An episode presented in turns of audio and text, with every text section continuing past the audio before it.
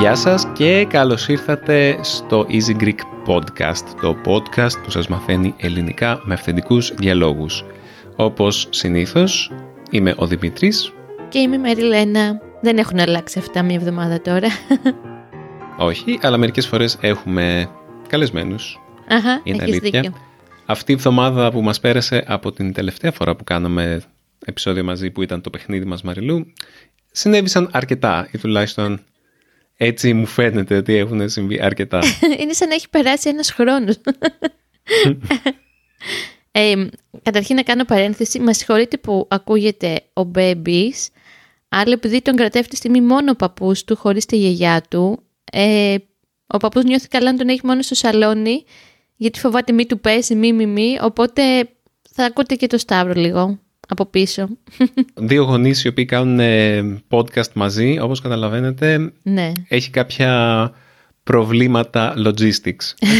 Πώς είναι το logistics στα ελληνικά? Είναι μια ελληνική λέξη, αλλά ως αντιδάνειο δεν λειτουργεί. Δεν ξέρω. Θα μπορούσα να πω εγώ απλά κάποια πρακτικά προβλήματα όταν λείπει η γιαγιά μας, η οποία τον διαχειρίζεται πιο εύκολα το Σταύρο. Δεν πειράζει. Εντάξει. Ελπίζω να μην σας ενοχλεί πάρα πολύ. Ναι. Ο Σταύρος μας προχτές έκλεισε τον ένα χρόνο. Τώρα είναι και επίσημα μεγάλος. Ναι. Έφυγε. Αυτό που λέμε με τη Μαριλού είναι ότι από εδώ και στο εξής, καμία μέρα δεν είναι η πρώτη φορά που τη ζει για εκείνον. Ναι. Ήταν, είδε και τα πρώτα του χιόνια αυτή τη βδομάδα, και ήθελα να καταλήξω γιατί η Μαριλού είδε τα πρώτα του χιόνια. Τι συνέβη αυτή τη βδομάδα που ταρακούνησε την Αθήνα τουλάχιστον. Και είναι ένα από τα δύο θέματα που θα συζητήσουμε, γιατί σήμερα θα συζητήσουμε δύο θέματα επικαιρότητας και τα δύο. Έτσι είπαμε να, μην, να το αλλάξουμε λίγο, που συνήθως συζητάμε ένα με τον Δημήτρη. Αυτό λοιπόν που ταρακούνησε την Αττική ολόκληρη και οι φίλοι μας στον Καναδά, στη Σκανδιναβία, αν μας ακούνε στη Γροιλανδία, μπορούν να γελάσουν, είναι ότι χιόνισε. Και όταν χιονίζει στην Αθήνα, είναι μεν ωραίο γιατί βγαίνουμε, κάνουμε βόλτες, παίζουμε χιονοπόλεμο, αλλά όπως λένε και στις ειδήσεις, παραλύουν τα πάντα, παιδιά. Δεν μπορώ να καταλάβω γιατί αυτό συμβαίνει όμως, δηλαδή... Απλά δεν είμαστε καλά οργανωμένοι. Γιατί αυτό είναι. Υπάρχει ένας κρατικός μηχανισμός που στην ουσία δεν υπάρχει. Και αυτό φαίνεται σε οποιαδήποτε κρίση συμβαίνει στην Ελλάδα. Είτε αυτό είναι όταν πάρει φωτιά το δάσος και θα καεί σχεδόν το μισό νησί, όπως έγινε το καλοκαίρι της Εύβοιας, αντί για ένα κομμάτι δάσους. Συμβαίνει όταν ενώ ξέρουν ότι θα χιονίσει και περιμένανε κακοκαιρία, όπως και συνέβη, δεν ήταν έτοιμοι να ρίξουν το αλατάκι στους δρόμους και να περάσει το εκχιονιστικό. Δεν κλείσανε την κεντρική, τον κεντρικό δρόμο της Αθήνας, ο οποίος είναι γύρω-γύρω από το βουνό, το οποίο καταλαβαίνετε, παιδιά, τι χάος προκλήθηκε. Αναρωτιέμαι αν μας δείξαν έξω στα κανάλια και έχουμε γίνει διεθνώς ρεζίλοι ή το κρατήσαμε εσωτερικό. Οπότε δεν έχω ιδέα άμα έχετε εικόνα του τι συνέβη, αλλά μπορεί να μας πει ο Δημήτρης. Κλείσανε πολλοί δρόμοι. Ουσιαστικά ε, το, ο, ο, ο μεγαλύτερος ντόρος έγινε για την Αττική Οδό, που mm-hmm. είναι ένας μεγάλος ε, αυτοκινητόδρομος, ο οποίος ε, ενώνει τα προάστια, τα βόρεια προάστια και τα δυτικά προάστια και τα ανατολικά προάστια της Αττικής με το αεροδρόμιο, και χρησιμοποιείται από πάρα πολύ κόσμο κάθε μέρα. Οι υπεύθυνοι της Αττικής Οδού αφήνανε κόσμο να μπαίνει στην Αττική Οδό μέχρι και αρκετά αργά, χωρίς όμως να έχουν προβλέψει να μπορούν να φύγουν οι οδηγοί, να είναι ανοιχτές οι έξοδοι από την Αττική Οδό, όπως έχω καταλάβει, επειδή δεν ήμουν εκεί και δεν το έχω μελετήσει διεξοδικά το θέμα. Ό,τι έχει πάρει το αυτί μου και το μάτι μου είναι ότι γέμισα η Αττική Οδός με πάρα πολλά αυτοκίνητα που δεν μπορούσαν οι οδηγοί να... να, να δεν υπήρχε τρόπος να φύγουν από mm. τον αυτοκινητόδρομο. Δεν έχω καταλάβει γιατί η Αττική Οδός δεν φρόντισε να καθαρίσει τις εξόδους ή αν ευνηδιάστηκε για το πόσο γρήγορα γέμισε όλος ο δρόμος με χιόνι, ή δεν είχαν τα τεχνικά μέσα, ή δεν ήρθαν σε συνεννόηση με την τροχέα ή με την πολιτική προστασία για την... ή την περιφέρεια Αττικής, τέλος πάντων, για τον καθαρισμό των δρόμων. Τέλος πάντων, αυτό που συνέβη είναι ότι Ε, νομίζω πως χίλια διακόσια άτομα ή χίλια διακόσια αυτοκίνητα μείνανε παραλυμμένα για πάρα πολλές ώρες μέσα στην Αττική Οδό χωρίς έξοδο διαφυγής. Κάποιοι μείνανε για ολόκληρες μέρες εκεί, αφήσανε τα αυτοκίνητά τους και φύγανε με τα πόδια από τον αυτοκινητόδρομο. Και αυτό δεν έγινε μόνο στην Αττική Οδό, έγινε σε πάρα, πολλά, πάρα πολλούς μεγάλους δρόμους της Αθήνας, όπως την Κατεχάκη και τη Μεσογείων, από όσο έμαθα. Mm. Το θέμα της Αττικής Οδού πήρε μεγαλύτερες διαστάσεις, γιατί οι κακές γλώσσες λένε ότι ήταν εύκολο για την κυβέρνηση να πει «Α, είναι πρόβλημα της Αττικής Οδού που είναι μια ιδιωτική επιχείρηση, εμείς δεν φταίμε, αυτοί φταίνε που δεν προετοιμαστήκανε καταλήλως», και ρίξανε όλα τα φώτα της δημοσιότητας εκεί, ενώ και άλλοι δρόμοι που δεν είναι ιδιωτικοί, είναι δημόσιοι, όπως οι Κατεχάκης και οι Μεσογείων, κλείσανε. Ε, οπότε ε, για πολλές μέρες η, η Αθήνα ήταν γεμάτη χιόνι. Εμείς την Τετάρτη πήγαμε στο βουνό, μάλιστα κάναμε και ένα reel στο Instagram, μπορείτε να το δείτε αν θέλετε, να δείτε πώς ήταν πάνω κάτω, και ο Baby ήρθε μαζί μας, είδε το χιονάκι, δεν τον άφησε πάρα πολύ, θέλω να πω τον άφησε μάλλον λίγο αδιάφορο, το κοίταζε κάπως, ε, λες και δεν του έκανε πολύ μεγάλη εντύπωση. Το ότι με κουβαλήσετε τώρα εδώ πέρα στο κρύο να δω ένα άσπρο πράγμα το οποίο είναι ήδη εδώ και ώρα. Κάπως έτσι, μάλλον. Πού είναι ο Μαλούφ. Ναι. Θέλω τον Μαλούφ. Πάρτε με από αυτό το άσπρο πράγμα, δεν θέλω. Εμένα, Δημήτρη, αυτό που με εντυπωσιάζει κάθε φορά σε αυτόν εδώ πέρα το, τον τόπο, που ναι, δεν είναι πάντα τόσο ιδανικά όσο πιστεύει κάποιος που ζει έξω, τέλος πάντων στην άλλη κουβέντα μεγάλη, είναι ότι... Τουλάχιστον προσωπικά εμένα κάθε φορά που χιονίζει φτάνω σε σημείο να τρομάζω που χιονίζει, να μην νιώθω καλά, γιατί ξέρω ότι ενδεχομένως να κοπεί το ρεύμα. Ε, εδώ και πόσες μέρες είμαστε πια, τέσσερις πέντε μέρες, κάποια νοικοκυριά, τα οποία δεν είναι λίγα, στα βόρεια προάστια, στο Χαλάνδι, στην Κηφυσία, στο Διόνυσο, δεν έχουν ρεύμα μέσα στο χειμώνα. Ε, πολλοί χρειάζονται το ρεύμα όχι απλά για να φορτίσουν το κινητό τους και να δουν Netflix, αλλά και για λόγους υγείας, γιατί μπορεί να έχουν κάποιο υποστηρικτικό μηχάνημα, τέλος πάντων, για την υγεία τους. Νοικοκυριά που έχουν μωρά και πρέπει να τους φτιάξουν το φαγητό, να το ζεστάνουν. Οπότε δεν νιώθω πολύ καλά με το χιόνι, ενώ μου αρέσει, μου αρέσει πάρα πολύ η αίσθηση, όπως προχθές που πήγαμε βόλτα και περπατήσαμε στον Υμηττό. Δυστυχώς ζούμε σε έναν τόπο που δεν είναι έτοιμος να αντιμετωπίσει οτιδήποτε έκτακτο συμβαίνει σε, σε καιρική συνθήκη, είτε αυτό είναι πλημμύρα, είτε χιόνι, είτε μια ακραία ζέστη κτλ. Ε, και ζηλεύω τους Σκανδιναβούς, οι οποίοι, όπως είπα και στην αρχή, τώρα θα γελάνε ότι χιόνισε. Εν τω μεταξύ χιόνισε μια μισή μέρα, μία μέρα. Λέγαμε τον Δημήτρη, φαντάσου να είχε χιονίσει τρεις μέρες, τι θα γινότανε. Εντάξει, ε, για να είμαστε και λίγο ρεαλιστές, ας πούμε, και να, να βλέπουμε τα πράγματα πιο... προσγειωμένα, δεν είναι ότι χιόνισε το πρόβλημα, είναι ότι συνέβη κάτι το οποίο, στο οποίο δεν είμαστε συνηθισμένοι, έτσι. Ο κρατικός μηχανισμός δεν είναι συνηθισμένος να αντιμετωπίζει χιόνι τέτοιας έντασης, χιονόπτωση τέτοιας έντασης τόσο εκτεταμένα. Δημήτρη, έχει να κάνει, συγγνώμη κιόλας που... Περίμενε. Oh, ε, αυτό δείχνει, ε, πώς να σου πω... Σε διάφορες χώρες βλέπουμε ότι όταν συμβαίνει ένα καιρικό φαινόμενο, το οποίο είναι συνήθιστο για αυτές τις χώρες, όσο οργανωμένες και να είναι, ε, τις πιάνει με τα παντελόνια κάτω, εξευράκο τους. Δηλαδή, τι συνέβη στη Γερμανία με την, ε, με την βροχή, με την πλημμύρα που έγιναν οι καταποντισμοί και πέθανε κόσμος, θυμάσαι? Ναι, το θυμάμαι, έχεις δίκιο σε αυτό. Το καλοκαίρι. Ε, τι, τι συνέβη, συμβαίν, συμβαίνουν τέτοιες, ε, τέτοια ακραία καιρικά φαινόμενα. Όταν μιλάμε για κλιματική αλλαγή, ουσιαστικά δεν λέμε ότι α, θα λιώσουν οι πάγοι και θα, απλά θα κάνει πιο πολύ ζέστη το καλοκαίρι. Ε, φέρνουμε περισσότερο, περισσότερη ζέστη, σημαίνει περισσότερο νερό και διοξείδιο του άνθρακα στην ατμόσφαιρα, το οποίο σημαίνει περισσότερη ενέργεια στην ατμόσφαιρα, το οποίο σημαίνει περισσότερα ακραία καιρικά φαινόμενα. Και όσο περισσότερη ενέργεια έχουμε στην ατμόσφαιρα και όσο περισσότερη ηλιοφάνεια αιχμαλωτίζεται έτσι ώστε, και έτσι ώστε να ανεβαίνει η θερμοκρασία της γης, θα βλέπουμε ε, πολύ πιο ζεστούς χειμώνες και πολύ πιο παράξενου, ε, τι λέω, πολύ πιο ζεστά, ε, καλοκαίρια. ζεστά καλοκαίρια και πολύ πιο ακραίους χειμώνες, σε σημείο που λένε ότι το, η, η κλιματική αλλαγή μπορεί να παγώσει την Ευρώπη τελείως άμα σταματήσει το, το ρεύμα του κόλπου. Ναι, τι ρε, θα συμβεί τότε, να, δεν ξέρω. Να σου πω κάτι. Απλά εδώ δεν μιλάμε για ακραίο φαινόμενο, Δημήτρη. Χιόνισε μία μέρα. Δεν χιόνιζε μία εβδομάδα. Για μένα έχει να κάνει το κράτος που βάζει τα ωραία του τα λεφτά, τα οποία τα παίρνει και από εμάς.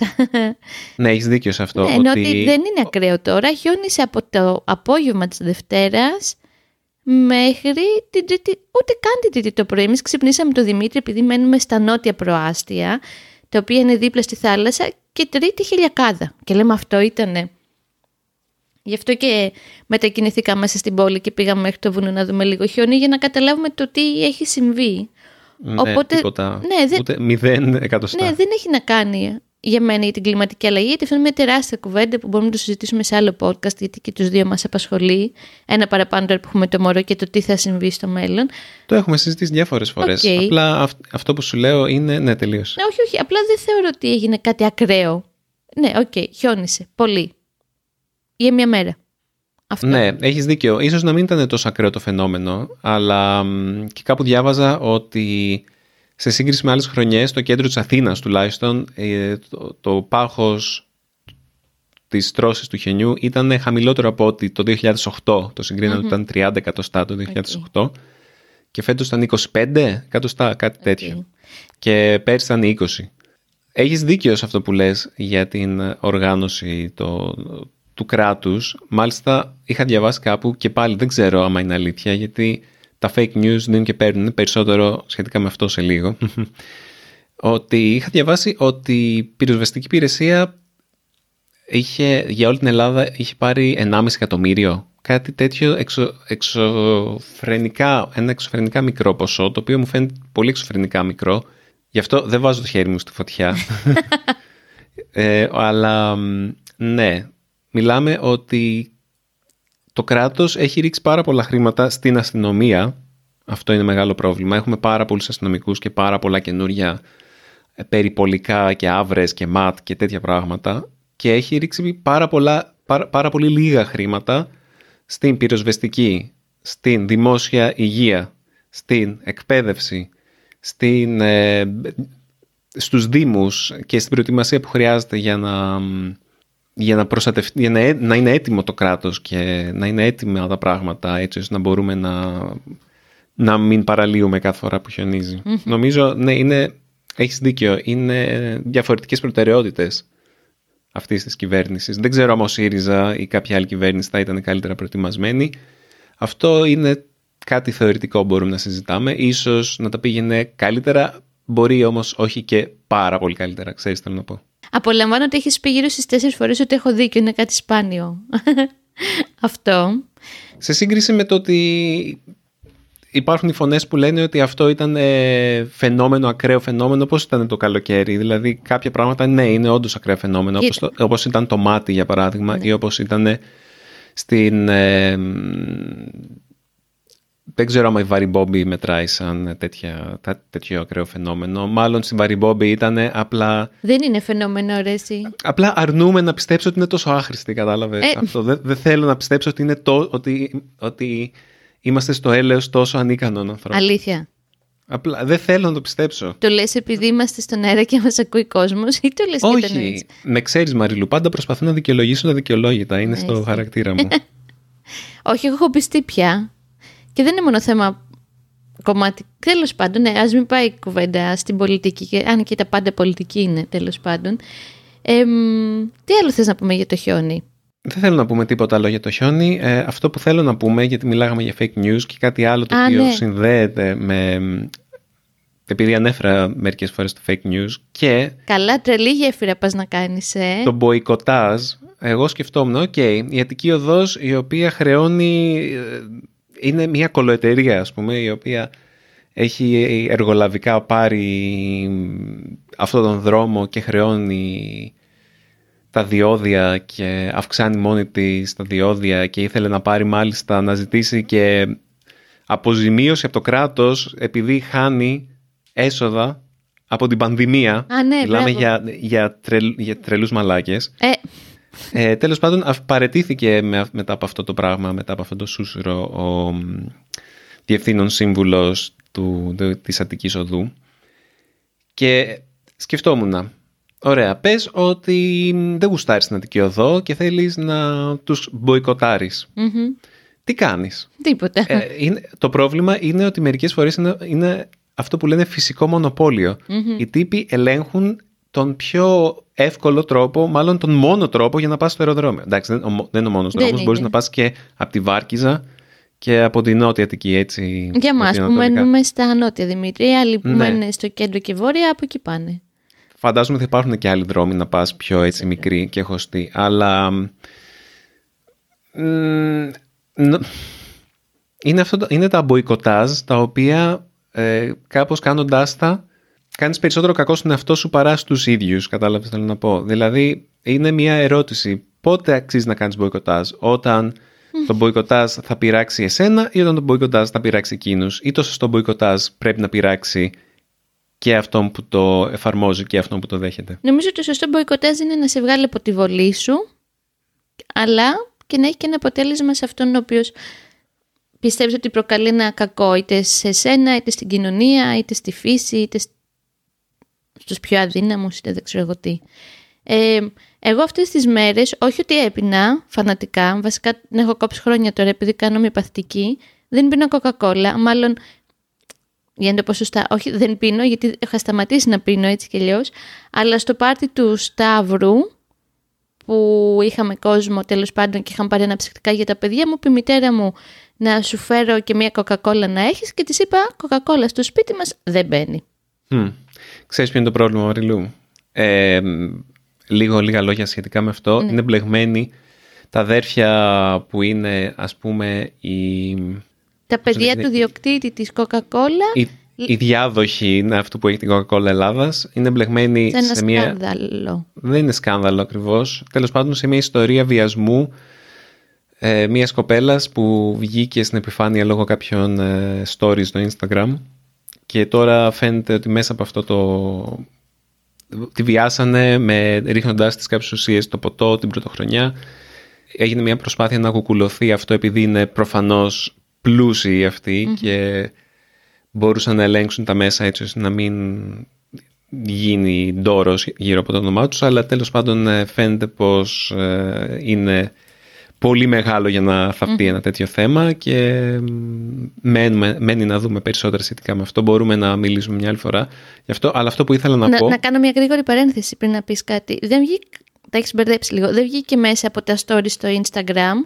Μετά βγήκε ο τύπος ο οποίος κατηγορήθηκε να διαβάζει εφημερίδα που τον κατηγορούν στο Instagram. Αυτό ήταν πιο μετά. Πιο μετά. Ε, β, βρήκε... μετά έκανε και Άκου την λίγο. Καταγγελία η κοπέλα. Ναι, βγήκε στην επιφάνεια μέσω ενός τύπου που εγώ τον εκτιμάω πάρα πολύ και τώρα πραγματικά εγώ πιστεύω ότι μπορεί και να τον φάνε, τέλος πάντων, που λέγεται Λία Γκιώνη και με κάποιο τρόπο πήγε η πληροφορία το τι συνέβη εκείνο το βράδυ σε εκείνον.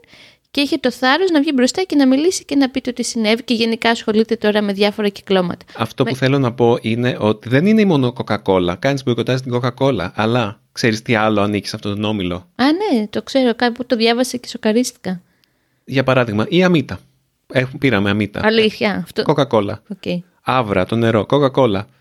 Ε, ξέρεις πόσα ποτά ανήκουν στον ίδιο όμιλο, εισάγονται από τον όμιλο τρία ε. Κοίτα.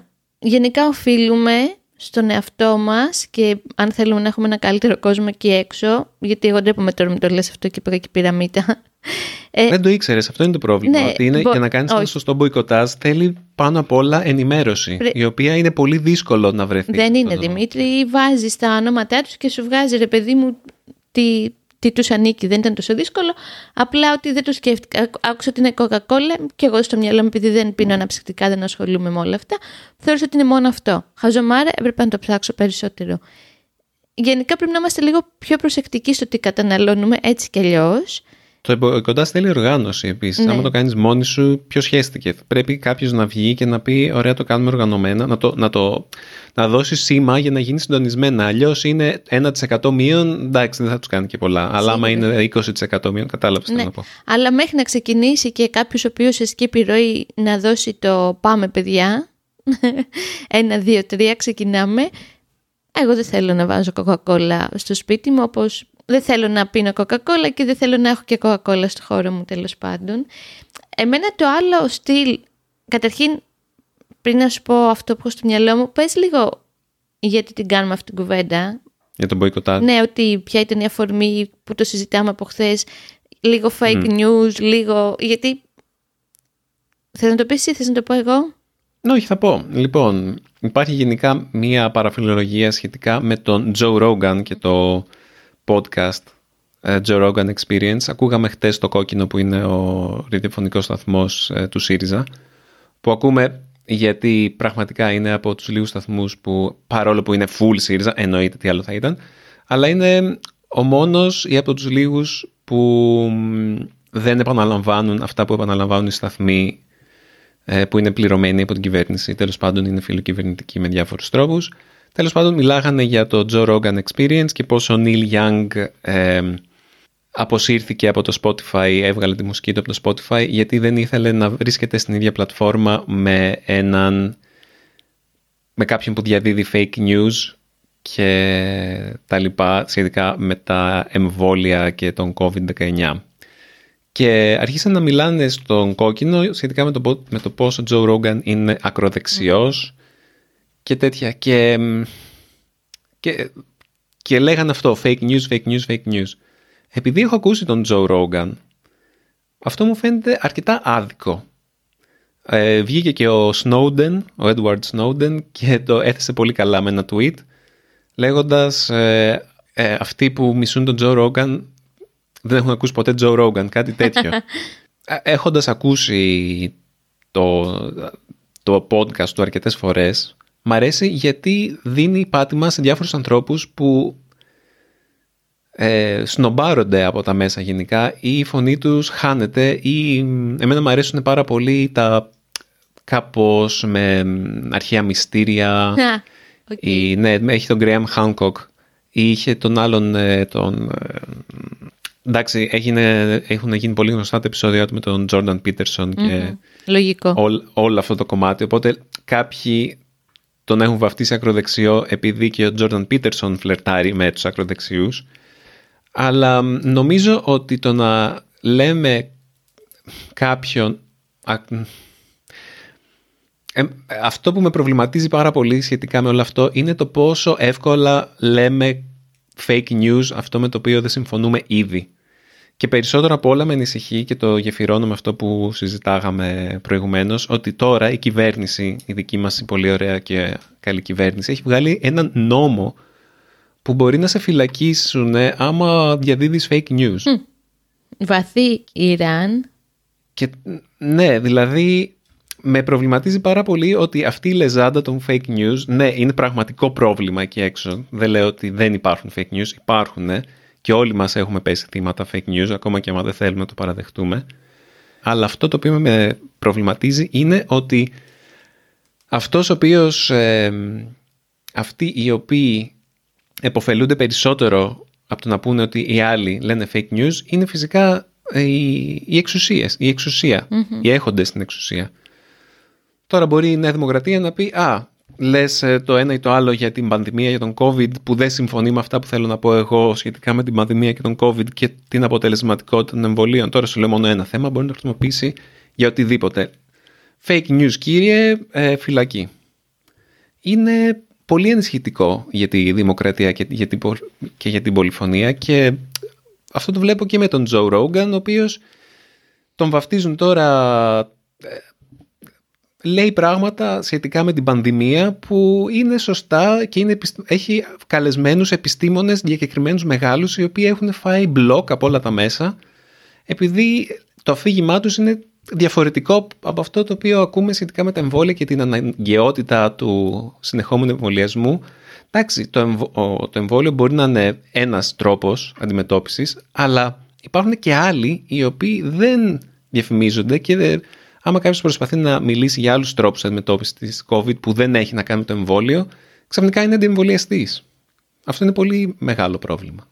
Ε, νομίζω υπάρχει μια τάση, τώρα αυτό δεν ξέρω αν θα το καταλάβουν οι φίλοι μας, την έκφραση τσουβαλιάσματος. Ότι λες ότι μην εμβολιάσεις τα παιδιά σου, ξέρω εγώ, όπως λέει αυτός ο κύριος που μου έλεγες. Μάλλον όχι ο ίδιος, ένας καρδιολόγος που είχε καλέσει.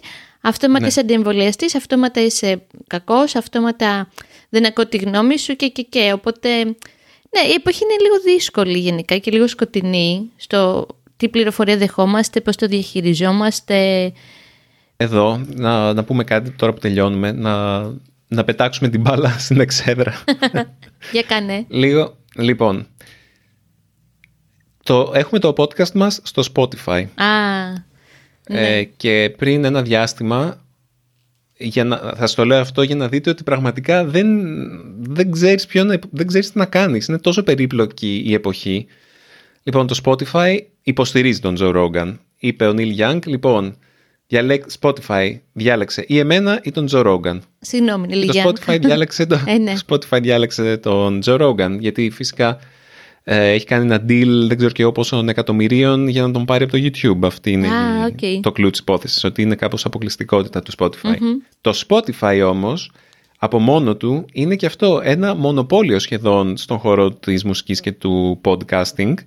Και μάλιστα δεν είχαμε ακούσει πρόσφατα ότι, ότι έχει κάνει επενδύσεις ο σι ι ο του Spotify στις βιομηχανίες όπλων. Ναι, αλλά και πάλι ξέρεις, αν ισχύει. Απλά κάπου το διαβάσαμε, εξαφανίστηκε σαν είδηση, δεν υπήρξε ποτέ ξανά, σαν να μην το διαβάσαμε ποτέ. Δεν ξέρω. Ναι. Εγώ πιστεύω ότι θα έπρεπε να έχει γίνει μεγαλύτερος άλλος. Απλά το διαβάσαμε σε ένα έντυπο ηλεκτρονικό που μπαίνω εγώ κάθε βράδυ και χαζολογάω ειδήσεις. Αυτό. Στο είπα, το συζητήσαμε και λέμε, όπ, και τώρα τι κάνουμε. Δεν κάναμε ναι. τίποτα. Εσείς, φίλοι μας που μας ακούτε, θα θέλατε να αποσύρθουμε από το Spotify. Πόσοι από εσάς μας ακούτε από το Spotify? Τι κάνουμε debate?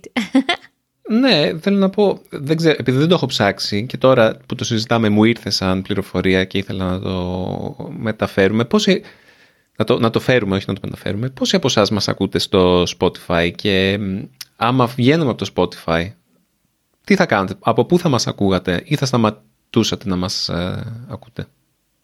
Εγώ πάντως δεν το χρησιμοποιώ καθόλου, δεν ξέρω καν, τίποτα δεν ξέρω. Εμένα το Spotify με βολεύει πολύ γενικά, αλλά είναι από αυτές ένοχες απολαύσεις. Δηλαδή καταλαβαίνω ότι είναι καταστροφικό με διάφορους τρόπους για τους καλλιτέχνες, αλλά είναι πάρα πολύ χρήσιμο. Δεν είναι απαραίτητα καταστροφικό, Δημήτρη. Πολλοί λένε ότι ξέρεις κάτι, εγώ δεν έχω χρήματα να βγάλω ένα δίσκο σε μια δισκογραφική. Έχω όμως την πλατφόρμα το Spotify, μπορώ να ανεβάσω εκεί τα τραγούδια μου με σαφώς λιγότερο κόστος, φαντάζομαι. Οπότε κάποιος που θέλει να με ακούσει, με ακούει εκεί. Παίρνουν πάρα πολύ λίγα λεφτά οι καλλιτέχνες από το Εντάξει, Spotify. Οι Radiohead για παράδειγμα είχαν νομίζω βάλει πρώτα το τελευταίο άλμπουμ στο Spot, για το Spotify νομίζω. Στο Spotify και μετά. Δηλαδή δεν υπάρχει ε, άσπρο ή μαύρο, υπάρχει και άσπρο και μαύρο και πολλά χρώματα ενδιάμεσα. Αυτό πιστεύω. Τουλάχιστον για το συγκεκριμένο. Εγώ δεν ακούω γιατί είμαι παραδοσιακή και ακούω ραδιόφωνο, ελληνικό, δεύτερο πρόγραμμα. Ακούω τα ελληνικά μου τραγούδια, τα ρεμπέτικά μου. Εντάξει, okay, αυτό. Μπορεί λίγο να έχω περιοριστεί μουσικά τα τελευταία χρόνια. Αν συνέχιζα να ακούω όπως ακούγα παλιότερα μουσική, ίσως να μου ήταν χρήσιμο. Αλλά δεν συμφωνώ ότι είναι αυτό που λέγαμε και χθες σε μια κουβέντα που κάναμε κάτι φίλους, μονοπόλιο, ότι υπάρχουν τρόποι διάφορα να ακούσει μουσική. Το θέμα είναι εσύ τι επιλέγεις. Αυτό. Mm, ναι. Εγώ με αυτό γενικά... να χαιρετήσω. Ναι, ναι, ναι, ναι. Χαιρέτα. Mm, τι να σας πω, να σας πω αντίο. Και ευχαριστούμε που μας ακούσατε, είτε από μέσω Spotify, είτε από κατευθείαν από το site το δικό μας, είτε δεν ξέρω εγώ. Οποιαδήποτε άλλη πλατφόρμα. Ακριβώς αυτό. Γιατί είμαστε και σε πολλές. ε, να είστε καλά, να προσέχετε, να οδηγάτε προσεκτικά. Αλυσίδες πάντα. Ε, στο παγκάσιο αυτοκίνητο, γιατί ποτέ δεν ξέρεις που θα σε βρει κακοκαιρία. Γιατί ποτέ δεν ξέρεις πότε θα σου έρθει κάποιος να σου πει πρόστιμο. Α, ναι, γιατί. Επίσης, κάποιοι από την κυβέρνηση είπαν ότι καλό είναι να βάλουμε στους οδηγούς που εγκλωβίστηκαν για μία μέρα στην Αττική Οδό πρόστιμο στους οδηγούς. Ήταν μία βουλευτής της Νέας Δημοκρατίας να στην κυβέρνηση. Αλλά... Γιατί λέει δεν είχαν προβλέψει να έχουν αλυσίδες. Λες και αν είχαν αλυσίδες δεν θα εγκλωβιζόντουσαν. Τέλος πάντων. Σταματάω εδώ. Δεν θέλω να γίνω πιο κακιά. Χαιρετισμούς. Αφήνω και το Δημήτρη να σας αποχαιρετήσει. Όπως φαίνεται, δεν υπάρχουν πια. Ποτέ ίσως να μην υπήρχε μαύρο και άσπρο. Όλα είναι. Έτσι, αποχρώσεις του γκρι, όπως είναι και το βιβλίο, το περίφημο. Πώς έκανα την μετάβαση σε αυτό, τέλος πάντων. Τέλειο. Ε, και ελπίζουμε πάντα να παίρνουμε τη σωστή απόφαση και να, να αναγνωρίζουμε σωστά αν η απόχρωση του γκρι που έχουμε μπροστά μας είναι πιο άσπρη ή πιο μαύρη. Αλλά δεν είναι πάντα εύκολο αυτό, έτσι. Και λέγοντας αυτό, θα ήθελα, άμα έχετε κάποια διόρθωση, κάποια παρατήρηση να μας κάνετε σε σχέση με όσα είπαμε εδώ ή κάποια συνέχεια να μας πείτε περισσότερα σε σχέση με κάποια από τα πράγματα που είπαμε εδώ, Περιμένουμε να μας στείλετε email στο podcast στο παπάκι easypavlagreek τελεία org ή να μας αφήσετε ένα σχόλιο στο easy greek τελεία εφ εμ. Και αν μας ακούτε στο Apple Podcasts, μην ξεχάσετε να μας αφήσετε και μια κριτική, πέντε αστεράκια. Μας βοηθάει πάρα πολύ να μάθουν περισσότεροι και περισσότεροι το podcast μας. Και κάπου εδώ τελειώνουμε. Ελπίζω και εσείς να απολαύσετε αυτό το πιο πολιτικό επεισόδιο, θα έλεγα. Mm. Αλλά η αλήθεια είναι πως συζητάμε πολύ συχνά για πολιτική με τη Μαριλού και δεν το μεταφέρουμε τόσο συχνά στο podcast μας. Αλλά είναι και αυτό μέρος της πραγματικότητας, ιδιαίτερα στην Ελλάδα του σήμερα και όχι μόνο, θα έλεγα σε όλο τον κόσμο. Ίσως να πρέπει να μιλάμε περισσότερο για την πολιτική και να, όχι μόνο να μιλάμε, να ξέρουμε να κάνουμε σωστό διάλογο, ακούγοντας και τις ε, αντίθετες απόψεις. Αυτά. Ελπίζω να είστε όλοι καλά. Τα λέμε στο επόμενο επεισόδιο του Easy Greek. Γεια χαρά!